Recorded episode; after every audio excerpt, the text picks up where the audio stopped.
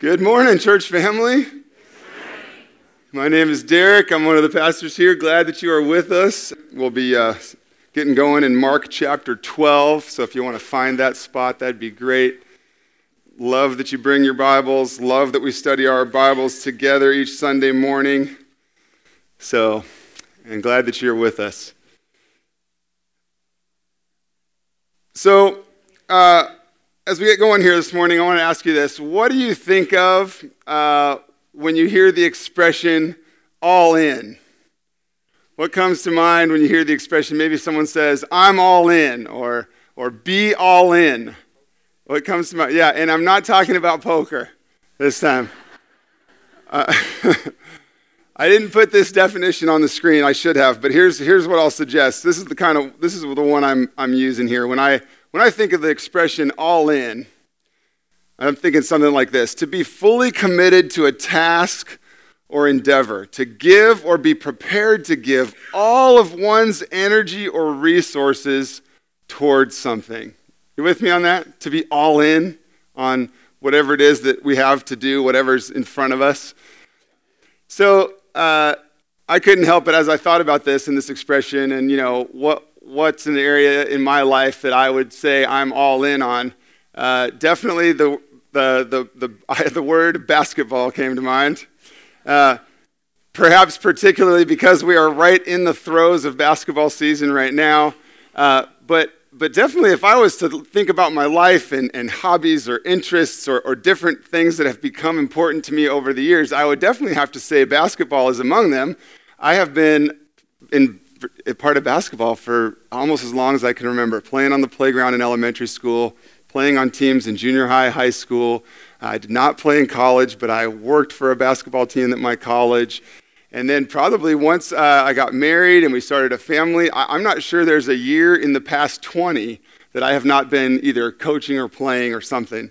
So, uh, basketball is just a big part of life. I'm probably because I'm all in on it and it's become part of our family's life. My kids tend to be pretty all in. So we've got me, we've got, we've got four kids that play basketball. Uh, so what life looks like right now is, is uh, Amy and I driving, my wife Amy and I driving a shuttle between practices and games in the evenings. And so we're all in in terms of time. We're all in in terms of money to pay for these leagues. Uh, they are all in on their energy and time and, and effort given to their teams. And uh, Amy and I are all in on being fans and enjoying being uh, fans and cheerleaders for our kids. We, have, uh, we love doing it. So, so there's a lot invested there, right? So, in some ways, I definitely could say that we're all in on basketball. Um, what about you? What comes to mind when you use that expression, all in? What in your life are you all in on? You're, you're investing time, energy, resources.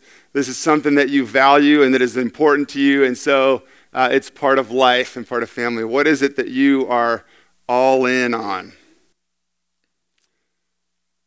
Well, this morning, as we think about that, um, of course, hobbies and interests and things like that are fine. Um, but this morning, of course, when we come together as a church family, we want to think a little bit, a little bit further than that, a little bit deeper than that. And hobbies and interests are fine, but what, what really should we be all in on? Uh, there's lots of things in our life that can take up our time and attention. There's lots of things that we can devote our lives to, lots of things that can uh, capture our attention and, our, and our, our mind and all of our efforts and our thoughts. But do our lives really reflect, do our activities and our, and our time and our, and our resources spent, do our, do our lives really reflect what really matters to us? That's what I want us to think about this morning because we're going to, you'll see on the screen right now a verse from Matthew chapter 6. For where your treasure is, there your heart will be also. Would you read that aloud with me? Let's do that together. For where your treasure is, there your heart will be also. And throughout the Bible, when the Bible speaks of the heart, it's, uh, it's really referring to the center of one's whole being, the whole self. When the Bible refers to the heart, it's including our will and our mind and our reasons and our emotions. So it really is saying you know, when the Bible speaks of, of what's in our heart, what's our heart all about, it's, it's, it's what we're all about. And, and, and so uh, that verse we just read aloud, where we invest our time and money and energy, where our treasure is, is, is where we're demonstrating that that's where our, uh, what we're all about, where our heart is, what's important to us. So, um, so we're going to get going there in our passage in the Gospel of Mark. You may know we're in a series of messages called The God Man because we are studying the life and ministry of Jesus, fully God and fully man, Jesus the God Man. And so open your Bibles to Mark chapter 12. And let's consider this this morning. Where our treasure is, there our heart will be also. Mark chapter 12. I'm going to start at verse 35. And as you find that spot, I'll pray for us. Father God, as always, as we open your word, we thank you for the gift of your word, of the Bible given to us to teach us, to instruct us, to point us to you. And so, God, as we open our Bibles, uh, God, I pray that you would also open our hearts and minds to hear from you, that by the power of your Spirit, you would speak to us and help us to understand uh, what we read, what we study and how you want to shape and change and rescue and grow us this morning. We pray this in Jesus' name.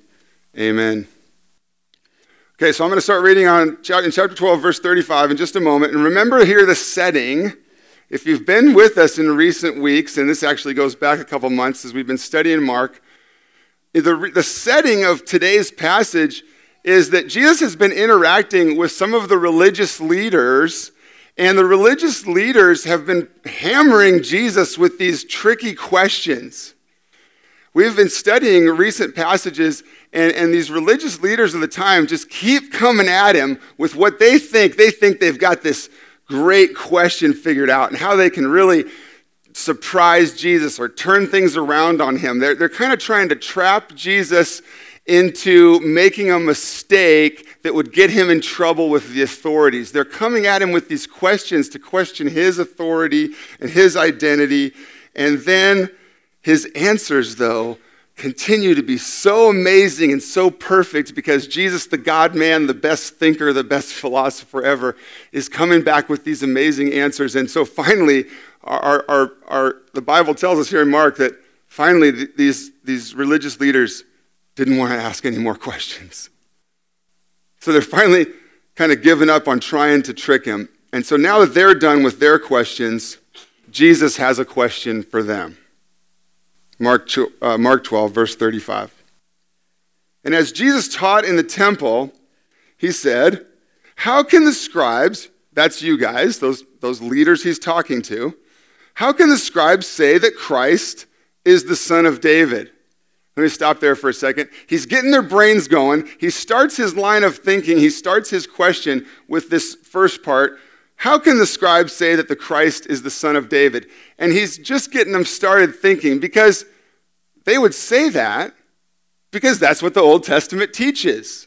As we read our Bibles and study the Messiah, the promised rescuer that was supposed to come, that, that everyone knew was coming to rescue God's people, it was known from Old Testament scripture that he would come from the line of David. In other words, he would be a descendant of King David. You with me on that? So, so Jesus starts his question by saying, Why do you say that Christ is the son of David? And inside, they, they hopefully are going, Because he should be. Because he, the Messiah is the promised rescuer that is going to come from the line of David. But remember, what are people expecting?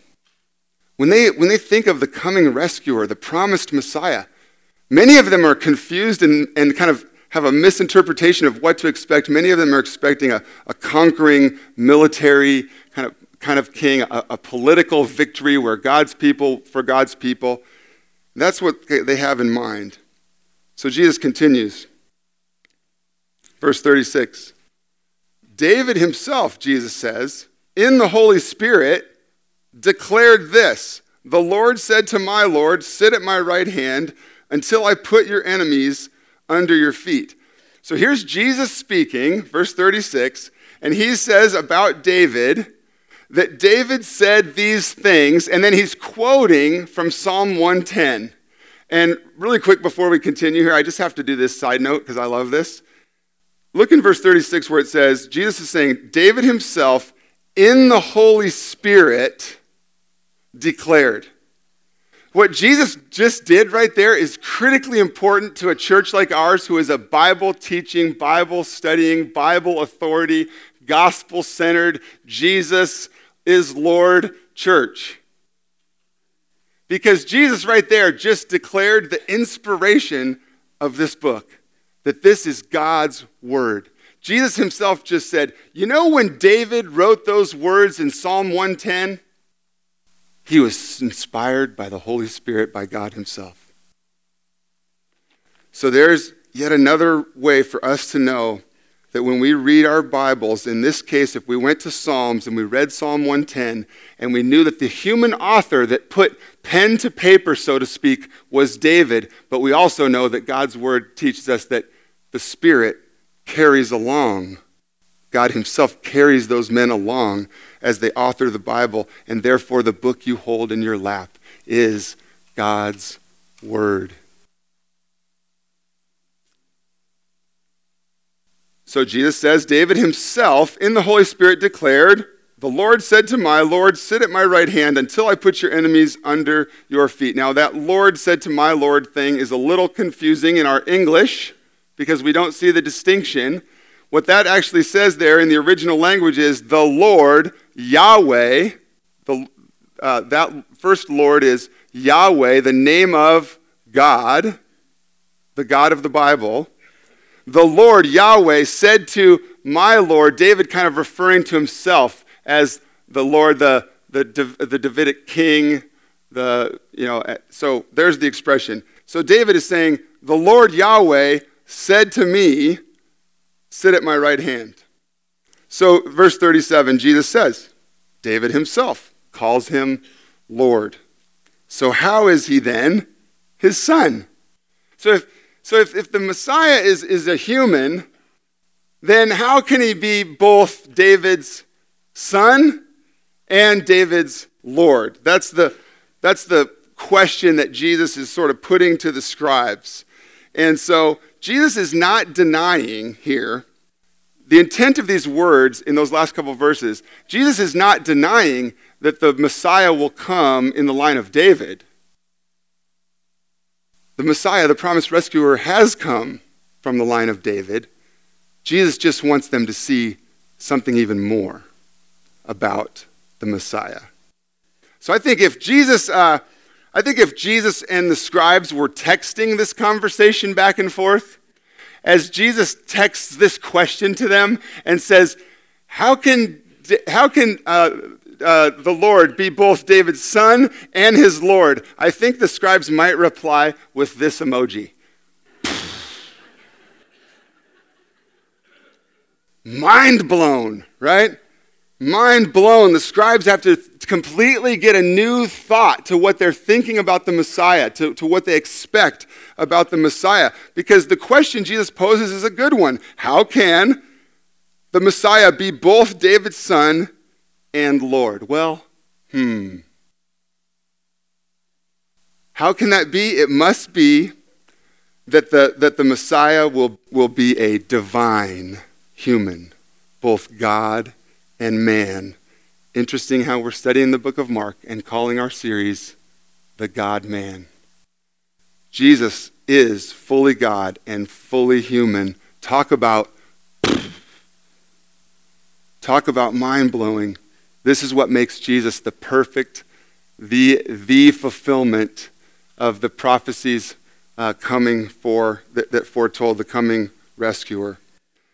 So, in these first few verses that we're looking at this morning, most importantly, what we want to hear today, most importantly, what I want to get from we want to get from this today is that yes, Jesus is human, born in the line of David, a descendant of David, but more than that, Jesus is the Son of God. Jesus is Lord. Jesus is to be our master because he is the the arri- he is the arrived, promised rescuer. You with me? And when I think of Jesus as rescuer, Lord, Son of God, to be my master, I want to be reminded every day of how much I need a rescuer. And you know what, friends? Every day, I am reminded. And it doesn't feel very good. Every day, I'm reminded how I fall short apart from God's help, apart from His work in my life. Every day, I realize how I hurt people, I fail, I sin, I go against God's best for me. I can't do it on my own. I need to be changed. I need God to do a heart work in my heart and life. And so, for that reason, I am all in in following Jesus. I, I can't go anywhere else. I'm a disaster apart from God's working in my life. I, I am all in because over the course of my life in following Jesus, He is transforming me, He is making me new. I continue to fall short. I continue to go against him, but he is changing me from the inside out, giving me a new heart, a new mind, a new attitude. And I'm all in with Jesus because where my treasure is, there my heart will be also. Jesus is Lord. Jesus is Son of God, Master, Rescuer. So, how do we respond to him then? How do our ref- lives reflect that truth? How do, um, how do we live out with what we're involved in, how we spend our time and our energy and our resources, where we put our treasure, where we express our value, where we say we're all about? Uh, does that line up with our desire to reflect God's work in our life and to honor Him above all? Because there's lots of things you can be all in on, right? I hope you thought of some of those earlier.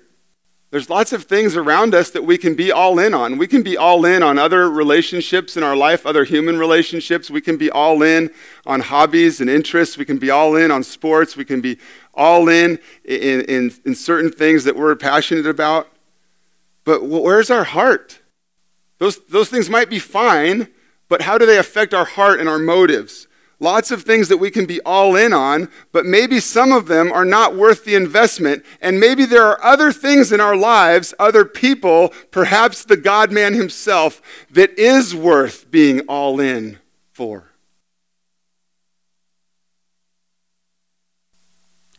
So let's continue our passage here. Verse 38. The next few verses you're going to see give us this striking contrast in how a couple of different people live for God. How a couple of people live out their practice of, of following God. Let's look at the contrast we see here in the next few verses. Verse 38. And in Jesus' teaching, he said, Beware of the scribes, these religious leaders who like to walk around in long robes and they like greetings in the marketplaces, and they have the best seats in the synagogues and the places of honor at feasts, who devour widows' houses for a pretense, and for a pretense make long prayers. They will receive the greater condemnation. These are people that seem all in for God. These are people that, that, that do lots of religious tasks. These are people that we just read wear certain clothing to, to designate themselves as, as, as followers of God. Their whole lives are, are, are supposed to be about following God and honoring Him. Fancy robes. They like being greeted in the marketplace. They have the best seats. They have the places of honor. They, they like these long, fancy prayers. But what seems to be their emphasis? Or should I say, who seems to be their emphasis? Doesn't it sound a lot like they're emphasizing their role? What they get out of following God? How cool it makes them look?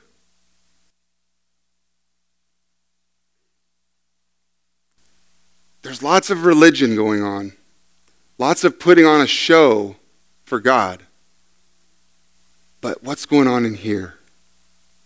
Is, are, are those things coming from a deep love for their great God and a desire to love others the way He loves them? Jesus doesn't see it. And so He says they will receive the greater condemnation. So there's one example of a way to live out our, our honoring God, a way to live out our life with God. Is it me centered? And about what I get out of it? And about how I appear for being in church on Sundays? Or, let's look at our contrast, verse 41. And he sat down, Jesus sat down opposite the treasury. This is the, the temple treasury where, where gifts are brought to, the, to God. And Jesus sat down opposite the temple treasury and watched the people putting money into the offering box. is it just me, or is that a little bit of an intense thought? Jesus watching.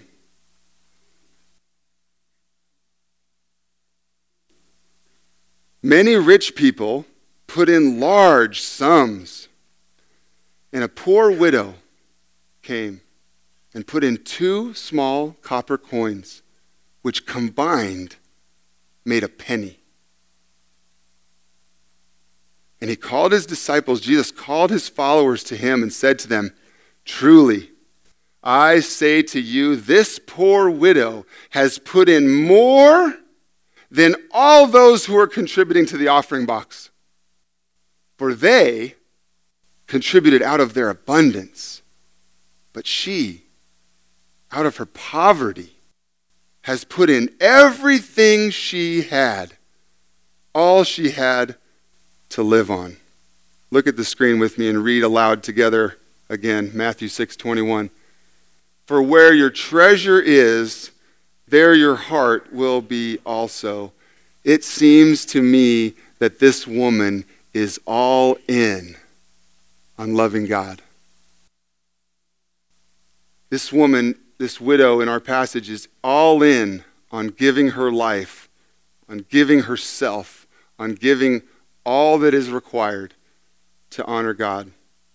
And the last few verses we read, then, are uh, about Jesus observing people going to the treasury, going to the temple treasury, and giving their money to God through offerings. So at this point, as a pastor, as a leader in a church that collects offerings, I could get a little shy and I could hesitate to talk to you about the significance of giving from what God has given us, giving it back to the Lord via offerings. But you know what? Jesus talks a lot about money. And if Jesus in, his, and in God's word talks a lot about money, then I think I will too. I can and I will because Jesus talks a lot about it. But here's the thing. Um, but, but here's the thing. First, this I want you to know right ahead of time. First, I think there's a lot more to this passage than just money. Okay?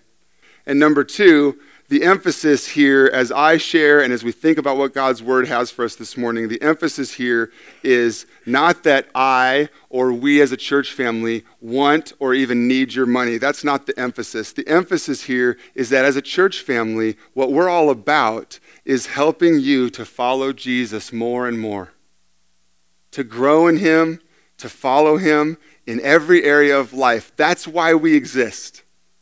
So, because that's what God has given this church to do, then let's dive in and talk about it, okay? When Jesus, uh, I said that Jesus speaks a lot in the Gospels Matthew, Mark, Luke, John. Jesus uses his money as an example a lot. And when Jesus talks about money, almost always he's using, he's using his stories talking about how you and I handle our money Almost always, when Jesus talks about money and how we handle our money, he's using it as an indicator of our discipleship. He's teaching it to us that, that our use of our money, that the way we handle our resources, the way we handle what God has blessed us with, is indicative, indicates my discipleship, my commitment, my, my, my following Jesus, and the way that following Jesus is, is, is portrayed, is lived out through my life. And so, then, what does the New Testament teach us then about giving? We should know. In New Testament passages about giving, the heart is emphasized. Remember, we talked earlier about the heart, the center of one's being, one's will and mind and reason, one's whole person, what, what a person's all about. And when New, the New Testament talks about the significance of giving what we have been given back to God, it talks a lot about our heart. The New Testament doesn't talk about an amount, a percentage, it doesn't give us a math equation. It doesn't tell us that you so and so should give this much and you so and so should give this much. The Bible talks a lot about our heart. 1 Corinthians 13:3 is on the screen. It says, "If I give away all that I have, but I have not love, I gain nothing." So what do we get from that? That the posture of our heart is important in our giving. That if we don't give out of love, that's not what God is looking for. And if we don't give out of love, then we've really missed the boat. Does that make sense?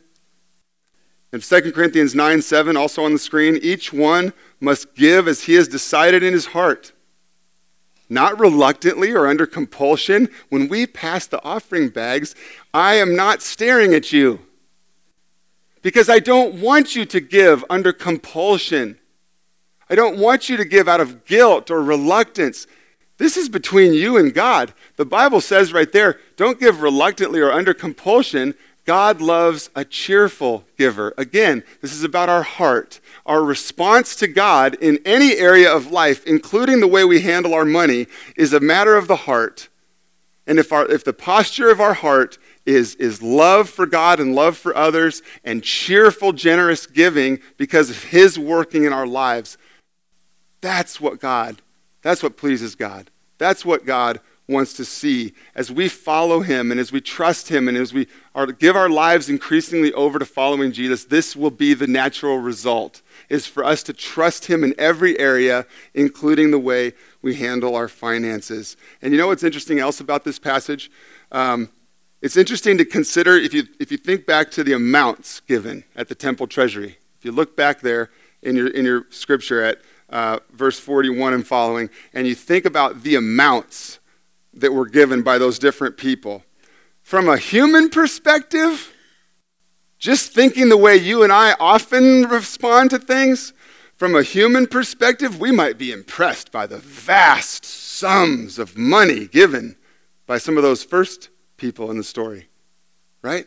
This incredible amount of money that they're dumping into the offering. And from our human perspective, that's you know, big and grand and impressive.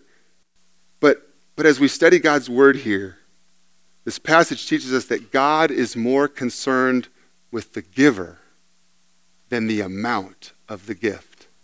Are you with me? This is very important.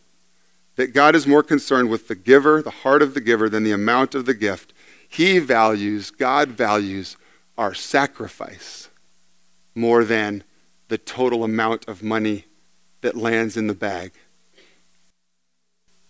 So, when you hear encouragement from, from your church family that part of following Jesus is to share in the resources that God has given you. It's not about equal gifts. It's not about, I have to give the same amount as you, and you have to give the same amount as so and so, and I should give the same amount as you. It's not about equal amounts, it's about equal sacrifice. Our passage told us that some of those just gave these vast sums, but it was out of their surplus. Meaning what? meaning that their gift was out of the extra. They were so loaded that they had already taken care of all their needs and their bills were paid and their food was on their table. And then they went, oh, yeah, and look at this. So it's not about equal amounts, it's about equal sacrifice. That's what God calls us to because the widow gave everything she had, all she had to live on, that was the bigger sacrifice. Our giving should hurt a little. When we think about our monthly budget and our annual spending and our different financial goals, we'd prefer that money to stay in our bank account, wouldn't we? Some of our other financial goals and our the possessions we have and the niceness of our car and the vacation we can take depends on us keeping some of that money. But for the widow, it hurt. It was all she had to live on. Now, what I don't want you to hear is I don't believe this passage is instructing us to go broke to give to God. The heart of this passage is what we keep reading, and I'll have you read it aloud again Matthew 6 21.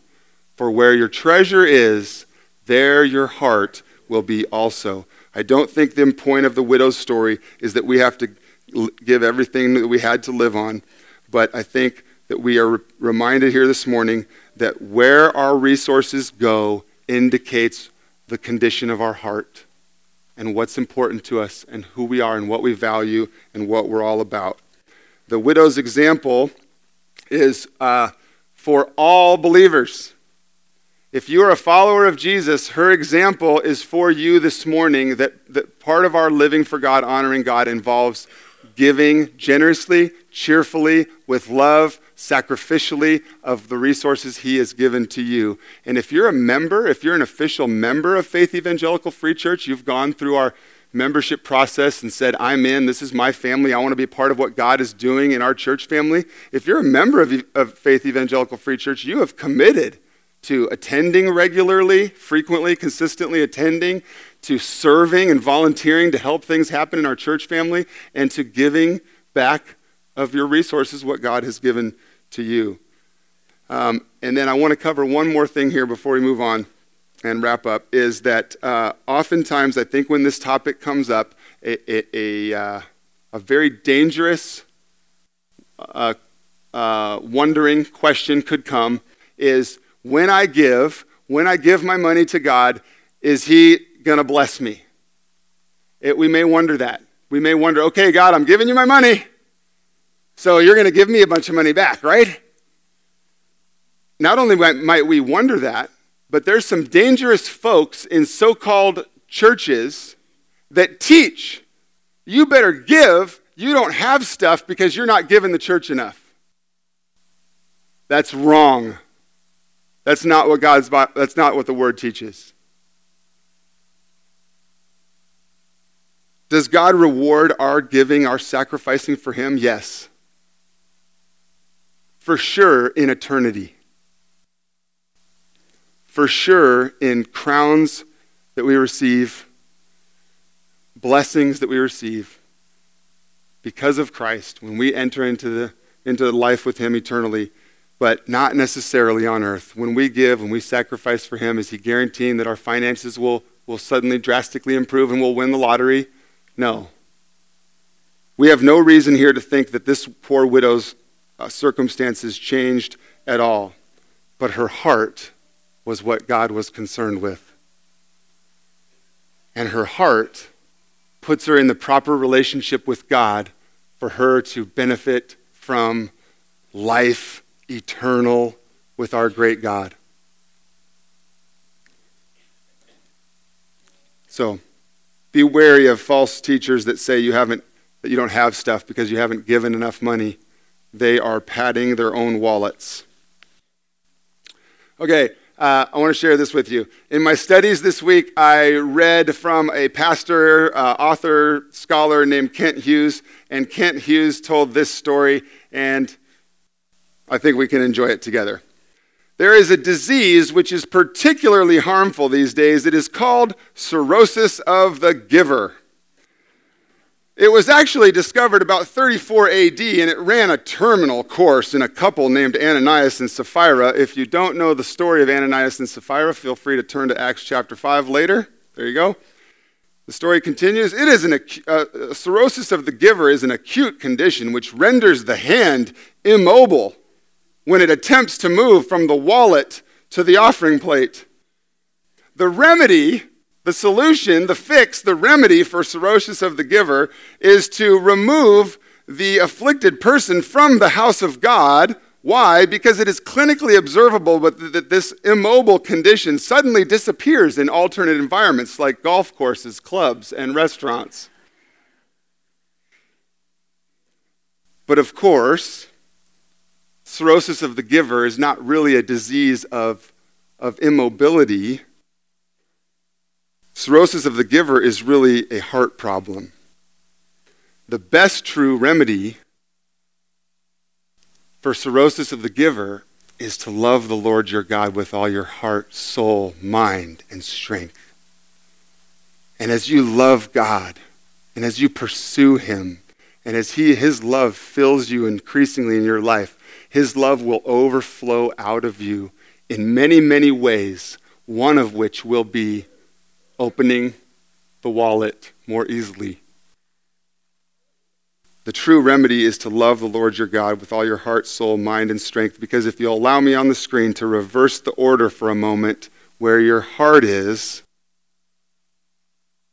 there your resources will be. So, handling our money is an indicator of our following Jesus. But again, God doesn't want your money, He wants you.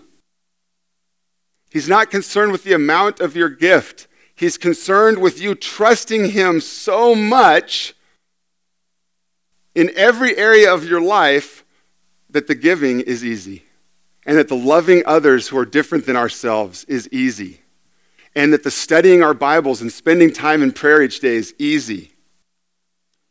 God doesn't need or want our money, He wants you, your heart, your life, and when we give ourselves to Him, we will serve Him in many ways. And one of the ways we will serve Him is through our giving.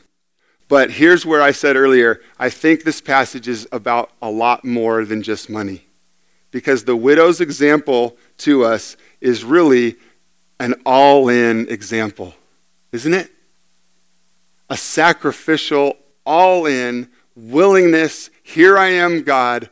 I can't do it on my own. I trust you with it all. And I think this goes so much further than just money. And why was she all in? Why am I all in on Jesus? Why are many of you, but perhaps not all of you, all in on Jesus? We need to be because Jesus is the Son of God. God Himself came to be with us, died, uh, raised again to new life because Jesus is Son of God, the rescuer, our master. Therefore, this morning, I, I urge you to be all in. And when I say I want you to be all in for Jesus, I'm not saying that you need to earn God's love or that you need to do more stuff in order to make God happy or that you need to do these religious things because that's what allows God to love us and to save us. No. God loves you now just the way you are, even if the wallet's closed. And God rescues those who are undeserving. I am, uh, I, apart from Christ, I am nothing. In Christ, I am rescued and I have new life. And so I want you to be all in for Jesus, but it's, it's not because you have to earn or, or work for God's love. But, friends, as a pastor, I see this and I, and I mean this. I want, I want it more for you. I want all that God has in store for you. I want you to experience the richness and the abundance and the blessing that it is to entrust our lives, our hearts, fully to God, to give ourselves to Him, to live for Him and not ourselves, to, to say to Him, I can't do it. I, on my own, I'm a disaster. Lord, Use me, change me, mold me, take me, shape me. When we surrender ourselves to God, I think God has so much more for us. And our growth in Him is, is, is increased and sped up. And we are, uh, have opportunities to love others and to be blessed by others and to, to grow in these different ways. And so, of course, is, is coming on Sunday morning to worship together at 10:30 part of that? Of course. This is important. Glad to have you here. But I sure hope that your following Jesus doesn't stop with an hour a week in this room because, friends, Jesus has so much more for you than that. Jesus changed my life and is continuing to change my life.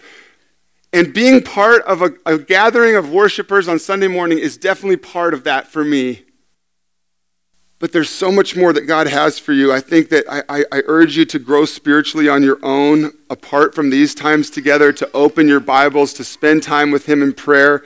I urge you to serve your church family. We can serve Jesus by volunteering and serving among our church family. So many of you are doing this already, and we're so thankful for you.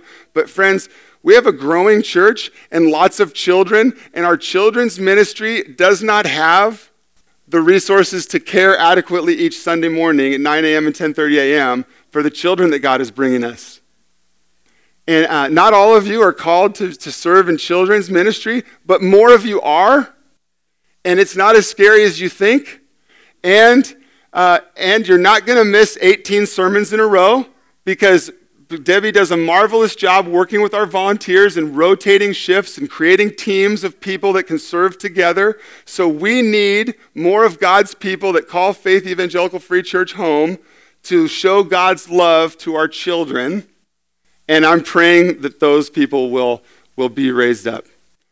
And I know that there's others, areas of our church family, that, that need your help and giftedness too, because God made you just the way you are for a reason. You're good at stuff, you have a heart for God, you have skills and gifts and things that you offer to a church family that are unique to you.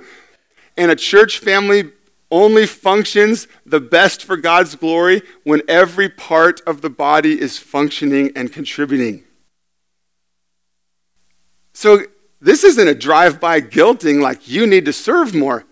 This is, this is the richness of what God has for you. I truly believe this.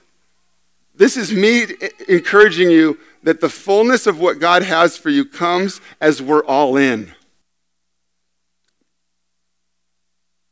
We've covered, so what is it? Attending, coming to, you know, growing spiritually yourself, serving, giving our, our, of our finances, we've covered that. Connecting is important. Connecting with other followers of Jesus. Finding community within our church family. If you're not already connected to a smaller group within our church family, looking for an ABF at 9 a.m. on Sunday mornings or a, or a small group that meets during the week where you can know and be known, where you can live life as God intended it to be with in relationship with other followers of Jesus. All of these are, are my encouragement to see how God wants to work in you when you're all in. Does that make sense? Not because you have to be, not because you think you're supposed to, not reluctantly, not under compulsion, but because I, I, I can assure you that God is at work in your life and He will continue to work in you and transform you and so, why not be all in and ask Him to continue that transforming work in your heart?